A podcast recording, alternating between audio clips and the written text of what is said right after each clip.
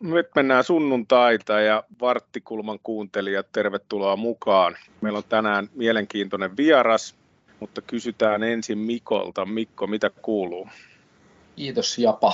Oikein hyvää kuuluu, että kevät tulee ja kevät liikunnat ja kesät, kesäliikunnat omalla kohdalla alkanut tässä. Ja vähän lenkkipolkua ja Salpakankaan jäähallin rappusissakin on tullut jo käytyä reenaantua ja näin poispäin. Ja innolla ootan nyt ensi viikkoa, kun alkaa tämä meidän jääkiekon parissa niin projekti sun kanssa, Janne, niin innolla ootan sitä nyt sitten, miten päästään pelikanssin naisia viemään eteenpäin. Minkälaista arkea sieltä on eteen tulossa. Aika odottava tunnelma on tällä hetkellä. No kyllä täytyy kieltämättä on odottava. Onneksi mä katselen, että Nurtsi ei ole vielä niin vihreät, että onko se pallo jo lentänyt siellä viheriöllä, mutta niin se taitaa olla jo lentänyt vai mitä Mikko? No ky- kyllä se on lentänyt usein lyönnin verran. Jos on yhtään lajin parissa olevia, niin ketkä kuuntelee, niin nyt sitten golfkamoja esille ja liikkumaan. Pääasiat että ihmiset liikkuu. Se tapa, se millä on. ne liikkuu, niin sille ei ole niin väliä, mutta liike on lääke. Se on totta. Mutta tosiaan meillä on tänään, me ollaan saatu vieras meille ja tervetuloa Henrik Mustonen meidän ohjelmaan. Kiitos, kiitos.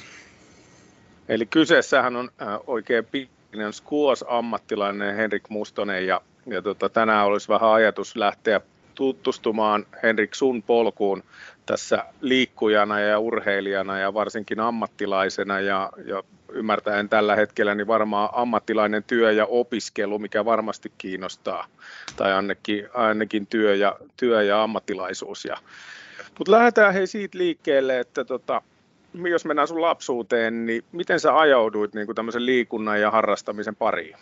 No kyllähän varmasti Hollolasta, kun on kotoisin, niin meillä on paljon semmoisia pieniä alasteita ja, ja niin kuin vanhan kansan opettajia, jotka kannustivat jo paljon siihen, että, että liikunta on hyvästä ja, ja niin kuin ehkä siinä sitä aina välillä kokeiltiin rajojakin opettajien kanssa, että liikutaanko liikaakin, mutta tota, mutta että, että musta se oli tosi luonnollista meillä, että, että kaikkialle liikuttiin pyörillä tai haettiin kavereita ovilta tekemään jotain, pelaamaan jotain.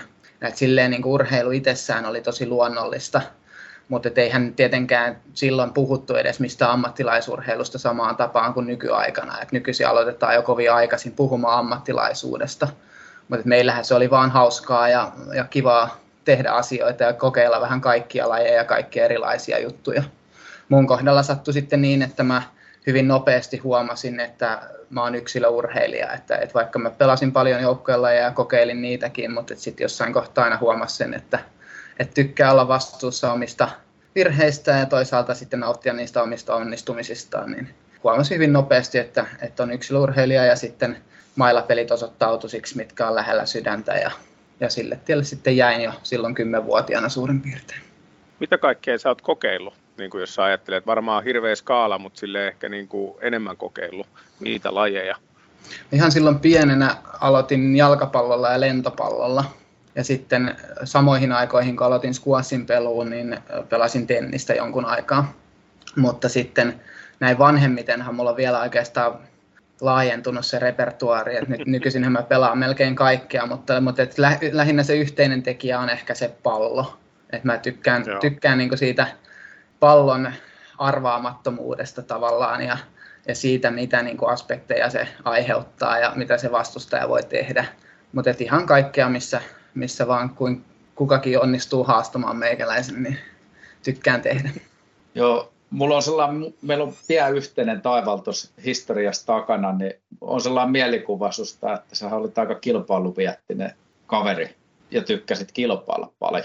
Joo, pitää paikkansa, että ihan, ihan kaikessa niin kuin treenaamisessakin ollut jo sieltä niin kuin varhaisaikuisuudesta lähtien, että meillä on paljon erilaisia treenejä, missä on pieni semmoinen kilpailu, kilpailuaspekti siinä sivussa. Että tietysti siinä mieli aina leikkimielinen, mutta että kuitenkin niin kuin sillä ollaan saatu parhaita tuloksia aikaiseksi. Ja, ja nautin tosiaan ja yleensä myöskin suoriudun parhaiten siinä pienessä painetilanteessa, pienessä kilpailutilanteessa.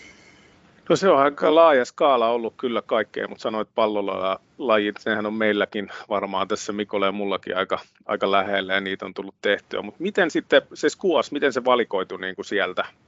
Varmaan isoin asiahan on ollut yksinkertaisesti sijainti. Että kun on täältä Hollolasta Työtjärven alueelta kotoisin, niin tässä sattuu olemaan squash-halli parin kilometrin päässä kotoota.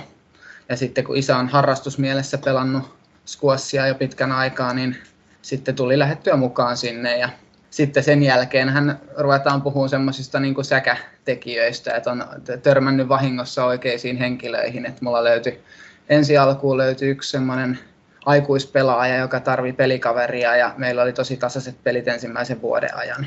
Ja sitten sen jälkeen mulle löytyi valmentaja ja siellä oli semmoisia erilaisia portaita ja porkkanoita, välietappeja aina, mitkä kannusti jatkamaan ja yrittämään lisää ja sitten kun tuli menestystä, niin nälkä kasvoi aina syödessä ja, ja niin kuin siinä mielin oli monta semmoista hyvää, oikeita henkilöä, joihin törmäs matkan varrella. Muun muassa fysiikkavalmentaja sitten vähän vanhempana ja pari muutakin semmoista tukihenkilöä matkan varrella, joihin törmäsi ja sitten viimeisimpänä armeijassa sattui olemaan oikeita henkilöitä ja, ja näin poispäin. Että niin kuin paljolti säkeä, mutta sitten toisaalta paljon sitä semmoista oikein, oikeita työtä, oikeata laadukasta treenaamista, niin niin on niin kuin jääty tälle tielle sitten. Joo, Joo no se kuulostaa siltä, että, että olet kuitenkin niin kuin painanut menee ja harrastanut ja tehnyt ja sitten joku on ehkä huomannut sitä talenttia tai, tai jotain semmoista, mikä sussa on erityistä, mikä on sitten, sitten myös niin kuin ajanut sua ja huomannut, että haluaa auttaa sinua eteenpäin. Mikko, ole hyvä vaan. Milloin sä teit sellaisen niin kuin päätöksen, että musta tulee, ta, tai tavoittelen niin kuin mahdollisimman niin kuin korkealle tässä lajissa? Mikä siihen no, ehkä johti siihen päätökseen sitten vielä? No en mä oikein tiedä, us, uskalsko sitä niin kuin edes silleen ajatella ja jotenkin niin kuin sanoin jo tuossa alkuun, että ehkä se ei ollut vielä semmoinen niin, niin esillä oleva asia kuin mitä nykyisin se on, kun kaikista tuuteista toitotetaan koko ajan niin paljon sitä ammattiurheilua.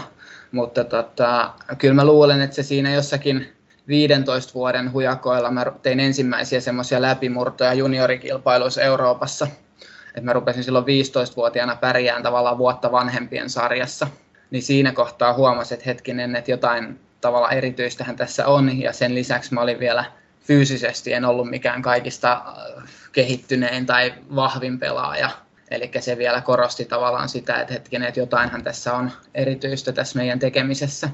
Et ehkä silloin ensimmäisen kerran rupesi miettimään sitä, että mitäs, mitäs jos, ja sitten lukioajan mentyä hyvin ja siihen putkeen suoraan urheilukoulu ja nämä, niin sitten niinku tajus sen, että hetkinen, että ehkä, ehkä tämä onkin aika, aika lailla oikea juttu ja hyvä juttu. Japal on mikki kiinni. Taas kun mä ajauduin tähän samaan solmuun tämän vehkeen kanssa. Niin, mä jotenkin niin kuin tässä kuuntelen sitä, että se on niin kuin jotenkin se on tekemisen määrä niin kuin koko ajan noussut aina niistä pienistä tavoitteista.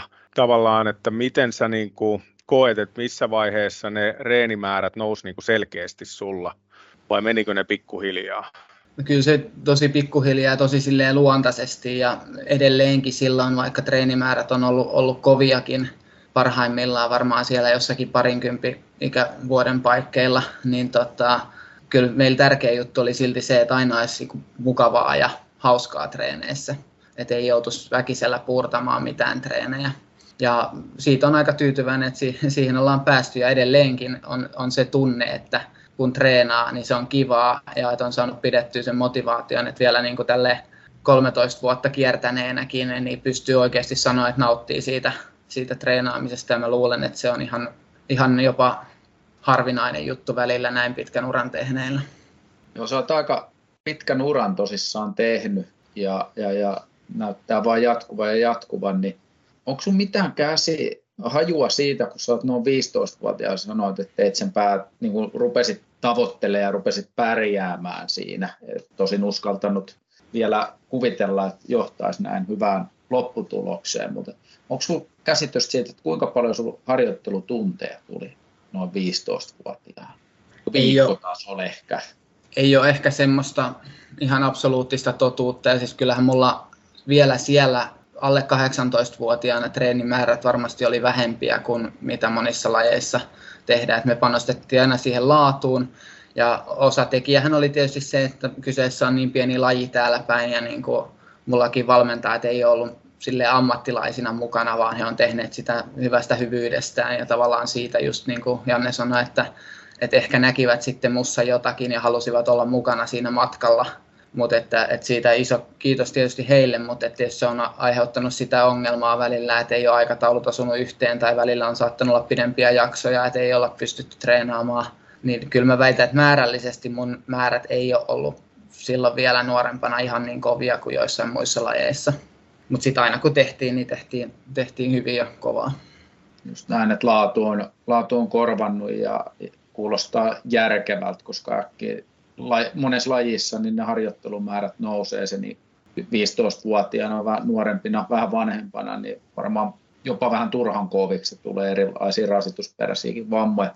Mites nyt sitten sanoit, että 20 harjoittelit paljon, niin mua kiinnostaa vähän kuulla, että mitä se paljon tarkoittaa.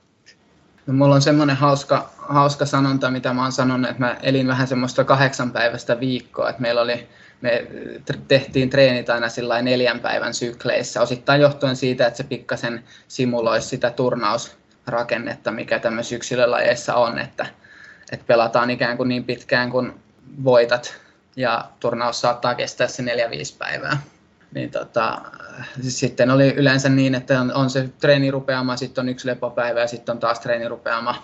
Ja tota, se on ehkä mulla se toimivin ja semmoinen, mitä mä tykkään eniten ihmisille kertoa, että, että treenataan, treenataan kovasti muutama päivä ja sitten levätään yksi päivä.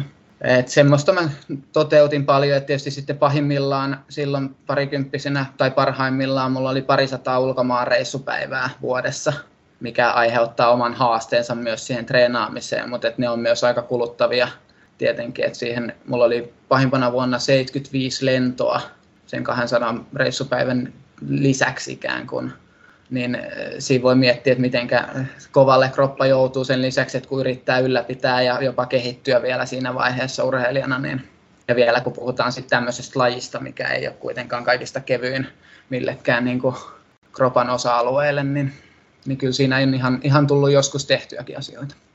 Puhuit silloin, silloin nuorempana, että ei vielä ehkä se fysiikka ja kasvu ja kaikki semmoinen ollut tullut, niin, niin tota, kuulostaa siltä, että se maltillinen reenaaminen on myös mahdollistanut sen sun luontaisen kasvun ja kehittymisen. Ja jotenkin paistaa tästä läpi, että oli ilmeisesti myös lepo on aika tärkeä osassa ollut sitä sun harjoittelua. Joo, pitää paikkansa. Että siinäkin varmaan osittain voidaan puhua hyvästä onnesta, että tutustuin mun fysiikkavalmentajaan, joka kanssa edelleenkin tehdään töitä Kanulaisen Pekkaan silloin suurin piirtein 16-17-vuotiaana. Ja, ja hänellä oli tosi hyvä näkemys just siitä, että, että aloitetaan rauhassa ja ensin luodaan tavallaan se pohja ja kaikki tekniikat kuntoon ja, ja semmoiset. Ja sitten oikeastaan mä olin 18-vuotiaana armeijassa jo, eli sinällä aika nuorena, mutta tota, mutta et siellä sitten vasta pikkuhiljaa alettiin oikeasti tekemään niin kuin kovempia punttitreenejä ja, ja semmoisia. Ja mulle se sopi tosi hyvin ja kuitenkin kun puhutaan squashista, niin mä aina mainitsen sen taitolajina. Että vaikka se on sitten äärimmäisen fyysinen laji, mutta kyllähän se, kyllähän se on taitolaji, niin mä koen, että mulle siitä on ollut tosi iso hyöty, että mä oon kehittänyt ensin sen taidon ja sitten sen fysiikan no, niin kuin noita reissupäiviä ja kaikkea reenaaminen ja tohon, niin, niin kyllä täällä hiljaiseksi vetää. Että on kyllä ko- kova, ko- kova laji. Ja eikö teillä ole aika paljon noita kisoja niin tuolla vähän pidemmällä kuin Euroopassa? Joo, mulla on ehkä osoittautunut suosikkikohteeksi, että mä oon lentänyt eniten länteen päin. Mutta periaatteessahan pelata voisi ihan ympäri, ympäri maailman.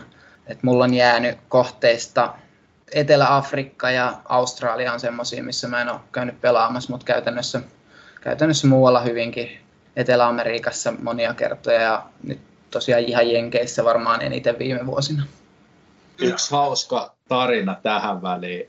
Tota, no, kun sanoit, että tosiaan oli armeijassa ja mulla oli ollut mahdollisuus siellä tutustua urheilukoulussa. Olin kouluttajana kautta valmentajana siellä, niin sinuun, niin muistatko, kun oltiin Vierumäellä valmen, se oli se valmennuskurssi, missä niin kuin tavallaan opetetaan urheilijoille vähän valmennuksen perusteita ja kaikki urheilijat lähtee sinne samaan paikkaan. Ja oltiin siellä ja sitten siellähän ei ollut skuassipaikkaa mahdollista jostain syystä. On, onhan siellä nykyään mun mielestä, mutta silloin ei ollut mahdollista. Ja sä pyysit, että varataanko sulkapallokenttä. Ja varattiin kaksi kenttää. Ja sä pelasit sillä kahdella kentällä. Mulla oli metri kertaa metrialue, missä mä yritin aina palauttaa sen pallon sulle. Saadaan sellaista pitkäkestoista palloharjoittelua tai mikä siinä nyt olikaan sitten tavoitteena. Ja ekan tunnin jälkeen mietin, että kyllä on vielä varmaan puoli tuntia tässä jakso. Me taidettiin hakata lähestulkoon kolme tuntia sitä palloa. Mulla ei seuraavan päivänä käsi noussut ylös. No, ku, en tiedä muistatko sitä, mutta... Kuulostaa, että voi ihan vähän legendaakin olla tarinassa, mutta tota, toisaalta kuulostaa sen verran hullulta, että voi pitää myös ihan täysin paikkansakin. vähän voi muisti ruveta pätkiä, mutta tällä mielikuva mulla on. Ja kyllä siinä pitkään oltiin kyllä. Tässä vähän luonnetta kysyy jo multakin. Tota, mua kiinnostaa myös se, että tietenkin kun puhutaan, milloin sä niin kuin oikeasti itse luit itsesi ammattilaiseksi? Missä vaiheessa sä koit, että tämä on nyt ammatti, tämä ammattiurheilua? Mä oon ammattilainen.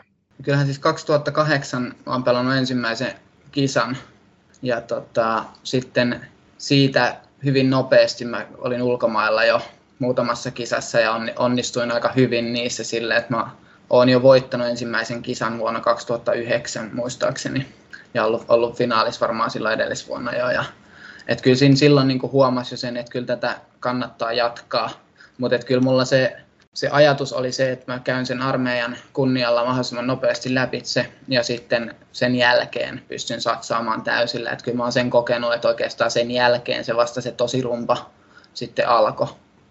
Joo. Mikä, koetko sä, että sä oot joutunut tekemään uhrauksia tai, tai mitä semmoisia vaatimuksia se ammattilaisuus on, on sulle niin kuin, tarkoittanut sun kohdalla?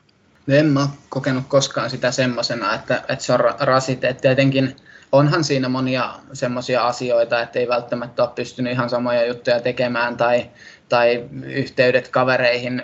Tietysti suomalaisella luonteella vielä on vähän välillä meinannut jäädä, että ei tule sillä läheteltyä turhanpäiväisiä viestejä ja kun on kiertänyt maailmalla, niin sitten on vähän niin kuin jäänyt ehkä jostain porukoista pois, mutta et en mä silleen koe, että päinvastoin paljon asioitahan tässä on saanut, että pelkästään jo se kokemus, mitä on maailmalla saanut, mutta sitten sen lisäksi on pystynyt vaikuttamaan omiin tekemisiin, omiin aikatauluihin. Yksi iso asia on tietysti, että mitä, mitä voi syödä.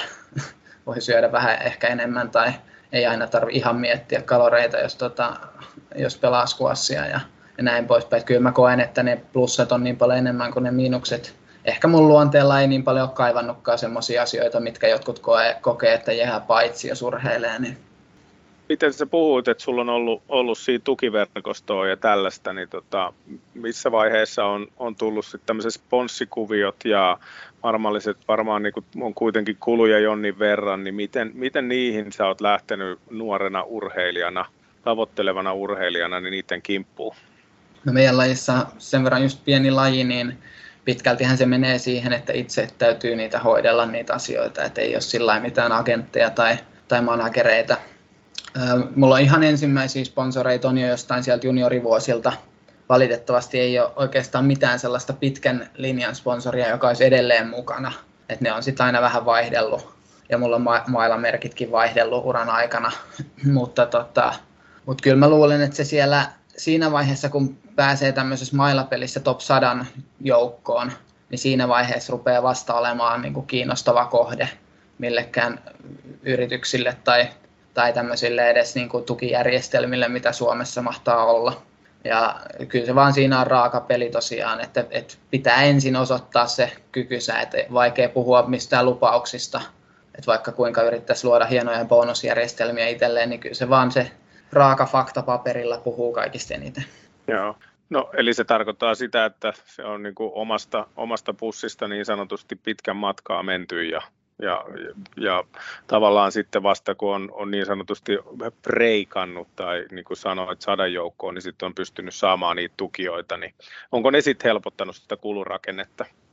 No ne on helpottanut ja toisaalta tälleen vanhempana musta on helppo sanoa, mutta mä just koen, että se vähän menee väärinpäin siinä, että, että, tietenkin vaikea välillä tunnistaa välttämättä kaikkia lahjakkuuksia, mutta että just esimerkiksi Suomen nämä tukijärjestelmät, ne menee siinä just väärinpäin, että silloin kun tukea tarvisi eniten, niin sitä ei saa, mutta sitten kun oot jo siellä sadan sakissa tai lähellä 50, ehkä squashissa pitää olla, niin, niin sit silloin rupeat saamaan tukia, kun oikeastaan et enää niitä hirveästi tarvisi. tottahan ne on kiva lisä, mutta se on sitten jo melkein vähän sellainen palkinto enemmän kuin tuki siinä vaiheessa.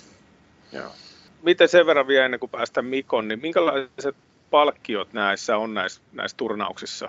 Niin kuin, minkälaisista, onko siellä rahapalkintoja? On varmasti, mutta minkälaiset ne on? No on jo rah- rahapalkintoja ammattilaiskisoissa kaikki. Mm, mitähän mä sanoisin, tällä hetkellä MM-kilpailut on, suu- tai on ollut aina suurin kisa, mutta tällä hetkellä MM-kilpailujen palkintopotti kokonaisuudessaan on puoli miljoonaa. Mulla tulot on ollut parhaimpana vuotena pelkistä palkintorahoista niin hiukan vajaa 30 000.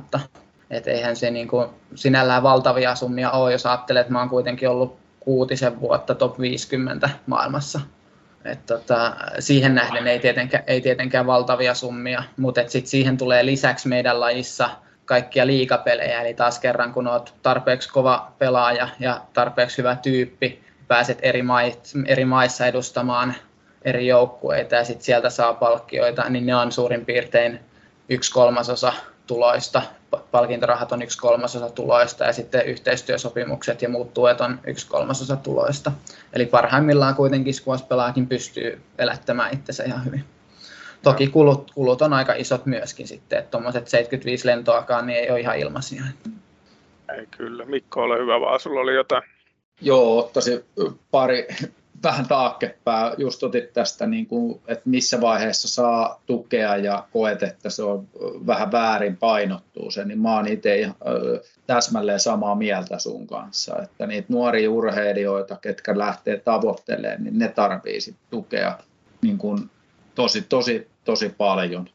Ja meidän rakenteet ei mahdollista tätä tässä urheiluympäristössä tällä hetkellä ihan täysin, niin tähän varmaan niin kuin isossa kuvassa tarvittaisiin muutoksia, jotta vielä jos ajatellaan meidän huippurheilua, niin se menisi eteenpäin. Tämä oli tosi hyvä nosto sulta.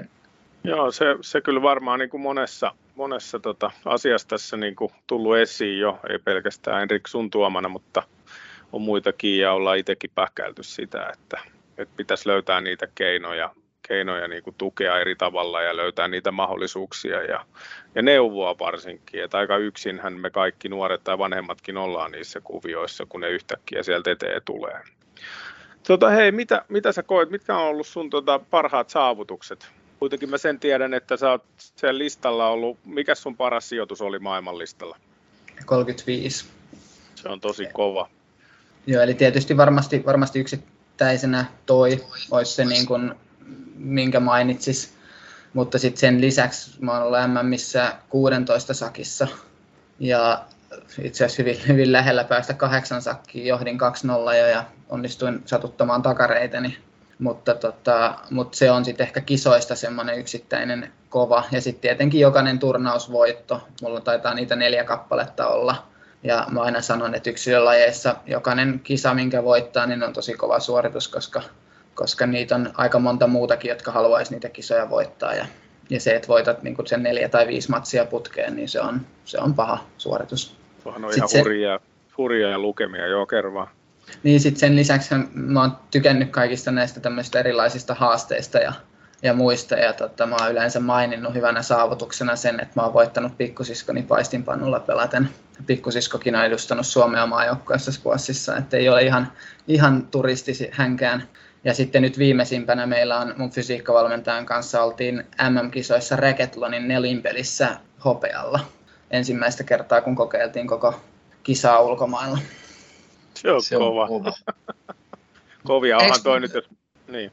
Niin, joo, sanoit, että olet tykkännyt haastaa itteensä. Niin, eikö, jo mun mielestä jossain vaiheessa juteltiin kerran, niin sanoit, että sä oot niinku väärällä kädelläkin pelannut sitten tuossa niinku iltasin teidän squash-klubilla niin, niin, niin tavan pelaajia vastaan. Eikö se tälleen ollut? Joo, se on ihan ollut välillä enemmän ja välillä vähemmän mukana niin kuin semmoisessa perusharjoittelussa ja hauskuutuksessa. Joo. Okay, mutta onhan noin niin kuin puhutaan sadan joukossa parhaimmillaan siellä kolme, viisi niin tota, mitäs me tässä puhuttiin, ihan sama, että taisi olla Oskari silloin, että 150 joukossa Alppihiihdossa, sä oot ollut 35 parhaan joukossa ja just sanottiin, että jääkiekko, jääkiekko tai jalkapallo tai joku muu, niin, niin palkinto tai palkkio ja palkkarahat on pikkasen erilaiset, että, että on kuitenkin laji, joka maan, mun ymmärryksen mukaan maailmanlaajuisesti on kuitenkin aika kova ja suosittu laji. Ei ehkä, ei täällä Suomessa ole, mutta maailmalla on niin kuin paljon suositumpi, niin ne on kyllä ihan, ihan niin kuin uskomattomia lukuja ja, ja saavutuksia, että hatun nosto kyllä täältä, täältä että tota, kiva, kiva kuulla ja, ja tota, makea, että päästään nostamaan tämmöistäkin lajia et ylöspäin. Tota, mitäs tällä hetkellä, mitä sä tavoittelet, mitä sulla on nyt meneillään, mitä sä ajattelet tulevaisuudesta? No, mulla on ollut nyt vaik- ehkä oikeastaan ensimmäistä kertaa uralla semmoinen niin vaikeampi, ja valitettavasti se on nyt kestänyt se vaikeampi jakso jonkun aikaa, että mulla ensin murtu jalka, jalka jokunen vuosi sitten, ja siitä paluu ei ole ihan sujunut niin hyvin kuin toivoisi, että siitä jäi, jäi pitkäksi aikaa semmoinen pieni pelko ja tuntemuksia sinne jalkaan, ja jotenkin ei niin kuin, sitten pystynyt pelaamaan ihan sitä omaa peliään, ja, ja se sitten tietysti vaikutti kaikkeen sekä kuntoon kuin itseluottamukseenkin mutta sitten sit sen jälkeen tämä korona tietysti on sotkenut meillä paljon, paljon asioita. Et meidän lajissa oli semmoisia sääntöjä, että olisi pystynyt helposti pelaamaan omassa maassaan tai vierusmaissa, mutta just niin kuin sanoit, niin squash ei ole Suomessa kovin hyvissä kantimissa eikä oikeastaan koko Pohjoismaissakaan, niin, niin mulla jäi kokonaan pelaamatta pitkän aikaa kisoja, joka sitten taas tiputti multa kokonaan mun rankingin pois. Eli mä onnistuin siinä comebackissa jo pääsemään takaisin sadan sakkiin, mutta mutta nyt mä tipuin sitten taas pois ja nyt mä oon pystynyt muutaman kisan pelaamaan ja saanut itteeni hilattua sinne 200 paikkeille, mutta silloin vielä vaikeuksia päästä kisoihin mukaan. Et se, on, se on raaka se systeemi siinä mielin, kun kisoihin voi ilmoittautua kuka vaan ja ranking-järjestyksessä päästään mukaan, niin, niin tuolla rankingilla ei vielä hirveästi pysty valitsemaan sit, mitä kisoja pelaa. On kova. Kova. Toi on, toi on uutta, kun ei noista itse tiedä. Niin minkälaisia siis, mitä se tarkoittaa, niin kun puhut rankingista, niin mitä, minkä verran pisteitä tuleeko ne sitten niin sijoituksen mukaan, onko siinä joku skaavio, että millä sä saat niitä?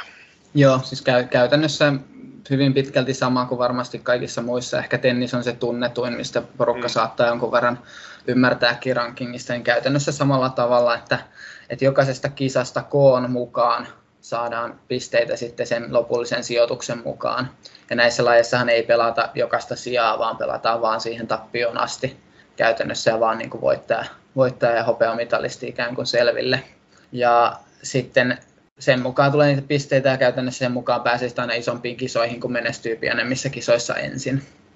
Ja meillä lasketaan kymmenen kisaa mukaan rankingiin, eli kun mainitsin, että mulla on kolme kisaa pelattuna nyt, niin vaikka mulla on hyviä tuloksia niistä, niin sitten kun verrataan kymmenen keskiarvoon, niin se ei vielä riitä.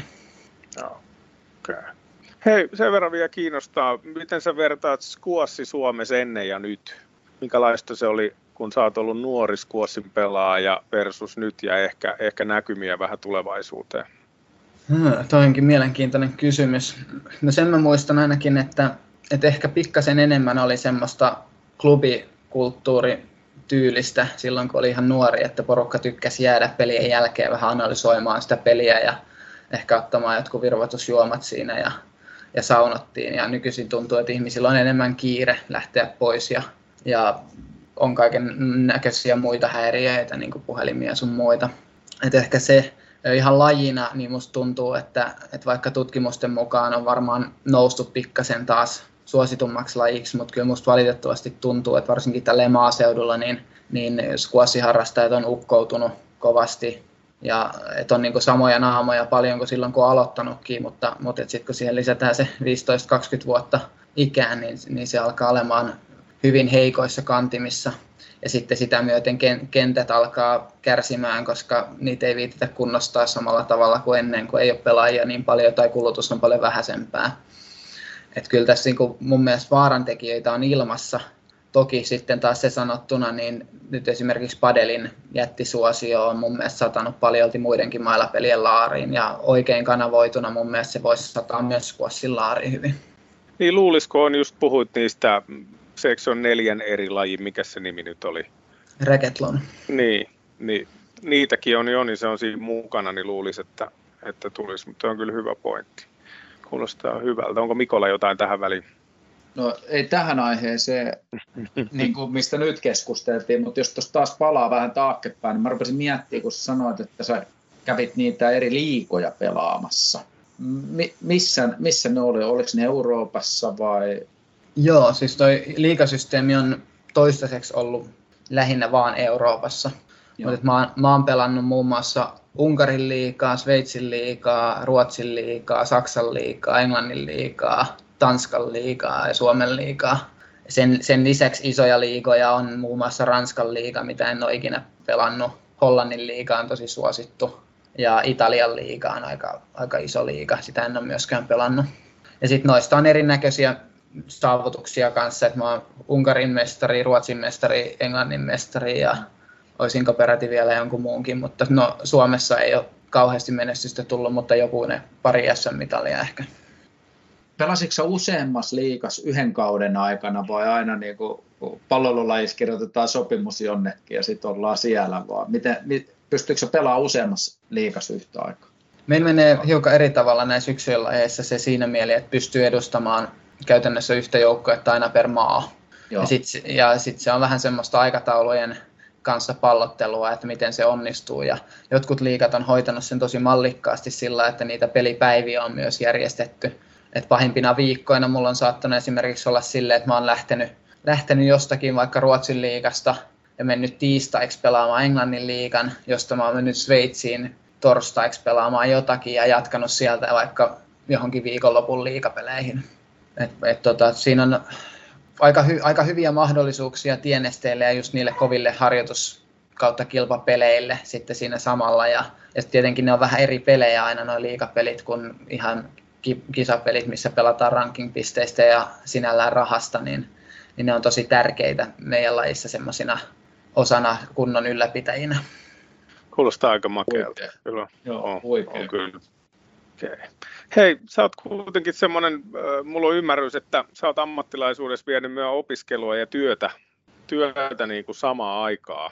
Me ollaan tässä viime jaksossa vähän puhuttukin tästä, että mitä se urheilijaelämä opettaa. Ennen kuin siihen mennään tarkemmin, niin mua kiinnostaa, että miten sä oot kokenut tämän ammattilaisuuden opiskelun ja varmaan vähän työn niin kuin nivoutumisen yhteen, että, että miten sä oot sen niin kuin tehnyt?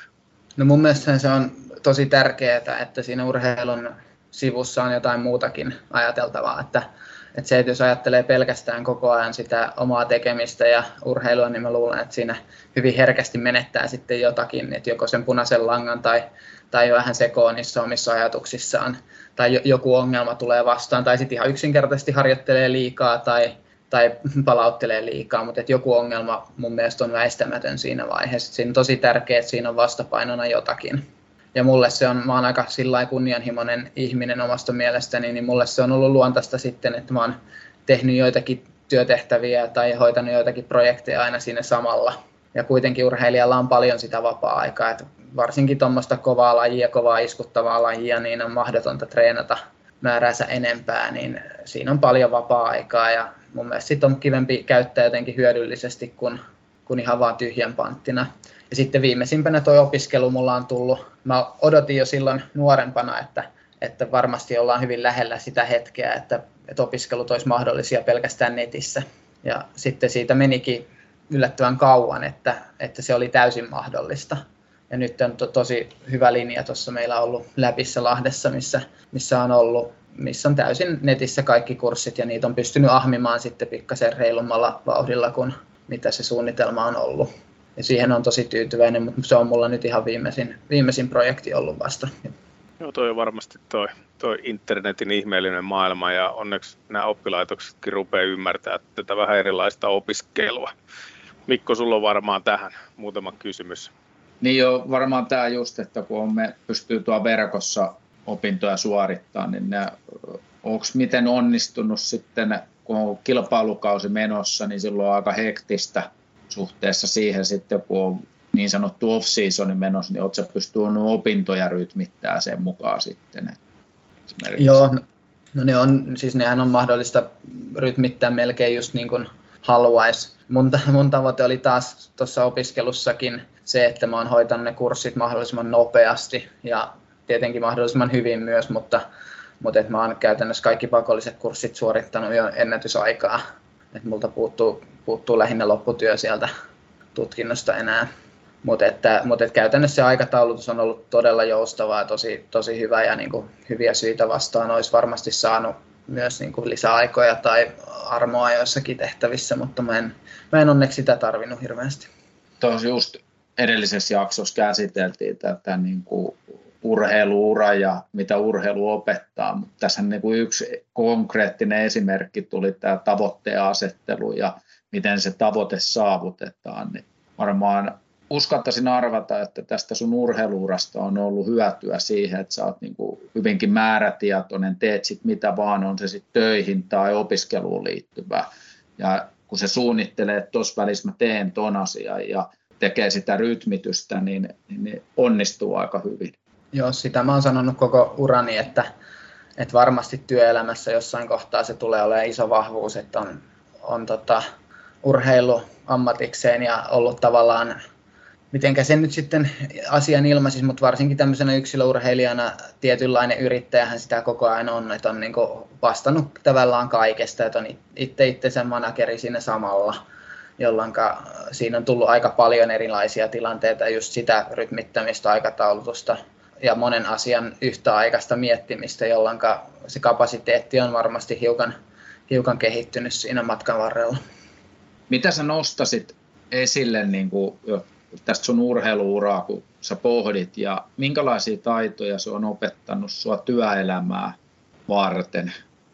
Mä olen yleensä kaikissa, kaikissa haastatteluissa tai luennoissa nostanut esille resilienssin, mikä alkaa nykyisin ehkä olla vähän semmoinen muotisanakin, mutta, mutta mä oon siitä puhunut jo pitkään ja varsinkin tämmöisessä, missä kierretään maailmaa ja, ja kaikki ei aina kuitenkaan mene ihan niin kuin olisit ajatellut tai ihan niin ruusuilla kuin olisit toivonut, niin tota, se on varmasti semmoinen iso, että ihan pienistä jutuista ei hätkähdä, ihan pienet jutut ei vaikuta siihen ja niin kuin käytännössä mielialat ja tämmöiset pysyy hyvin hallussa. Se on yksittäinen semmoinen, minkä mä, minkä mä nostasin ehdottomasti esille. Urheiluura antaa paljon valmiuksia ja tämä on ihan loistava esimerkki siitä, tällä mukautumiskyky, sopeutumiskyky, kyky, kyvykkyys, niin, niin, niin hieno, hieno juttu. Kyllä. Sitä tällä hetkellä teillä pyörii tässä Hollolassa kuitenkin kuntokeidas. Sitä vähän tässä tuoda esiin. Itsekin sitä nuorten kanssa käytän ja, ja tota, haluatko jotain kertoa siitä? Ei, siis tämä on semmoinen kiva, kiva tota, sivuharrastus ja toisaalta mahdollistanut itselle, itselle tämän oheisharjoittelun just, just niin hyvin kuin on toivonut. Että, että on, on silleen hyvä. Mä en ehkä tätä ole itselleni nähnyt siinä niin kuin lopullisena pääbisneksenä, että on ehkä välillä vähän jäänyt muiden asioiden varjoon ja just niin kun vielä on urheilu, niin ei ole ehkä saanut sitä maksimaalista potentiaalia tässä kuntosalilla irti, mutta, tota, mutta et kyllä mä silti olen aika tyytyväinen tähän, mitä meillä on tässä ja minkälaisia juttuja tässä olisi mahdollista tehdä. Ja toivoisinkin kovasti, että niin nuoret urheilijat ja erityisesti muista lajeista, että se on ehkä se asia, mitä mä haluaisin eniten tuoda omasta tekemisestäni ja omasta urastani esille, että, että se muiden lajien yhteistyö on hirveän pientä. Ja mä itse kannustasin, että kannattaisi ennemmin tehdä enemmän yhteistyötä, koska voi olla, että joku muu tietää jostain asiasta enemmän kuin sinä. Ja, ja niin kuin sitä mä toivoisin tässä mullakin, että multa todennäköisesti kannattaa joitain asioita, joitain treenejä kysästä, koska mä oon kuitenkin eläessäni joku sen treenin tehnyt. Aivan varmasti. Ja, joo, ja aivan varmasti. Ja kyllä, kyllä on semmoinen, itse kun käyn, niin koen, että on tosi semmoinen kotoisa, lämmihenkinen paikka, paikka ja tota, on, on, kyllä hyvä fiilis siellä, että kuuntelin Oille Hollolassa Tiilijärven, ei kun mikä se on, Tii, onko se Tiilijärven tie, ei kun se on, on.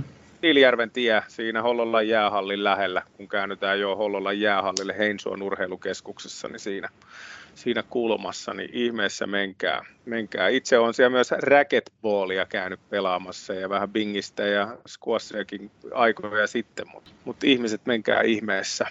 Tota, Mikko, jäikö jotain, mitä no, haluat vielä kysyä?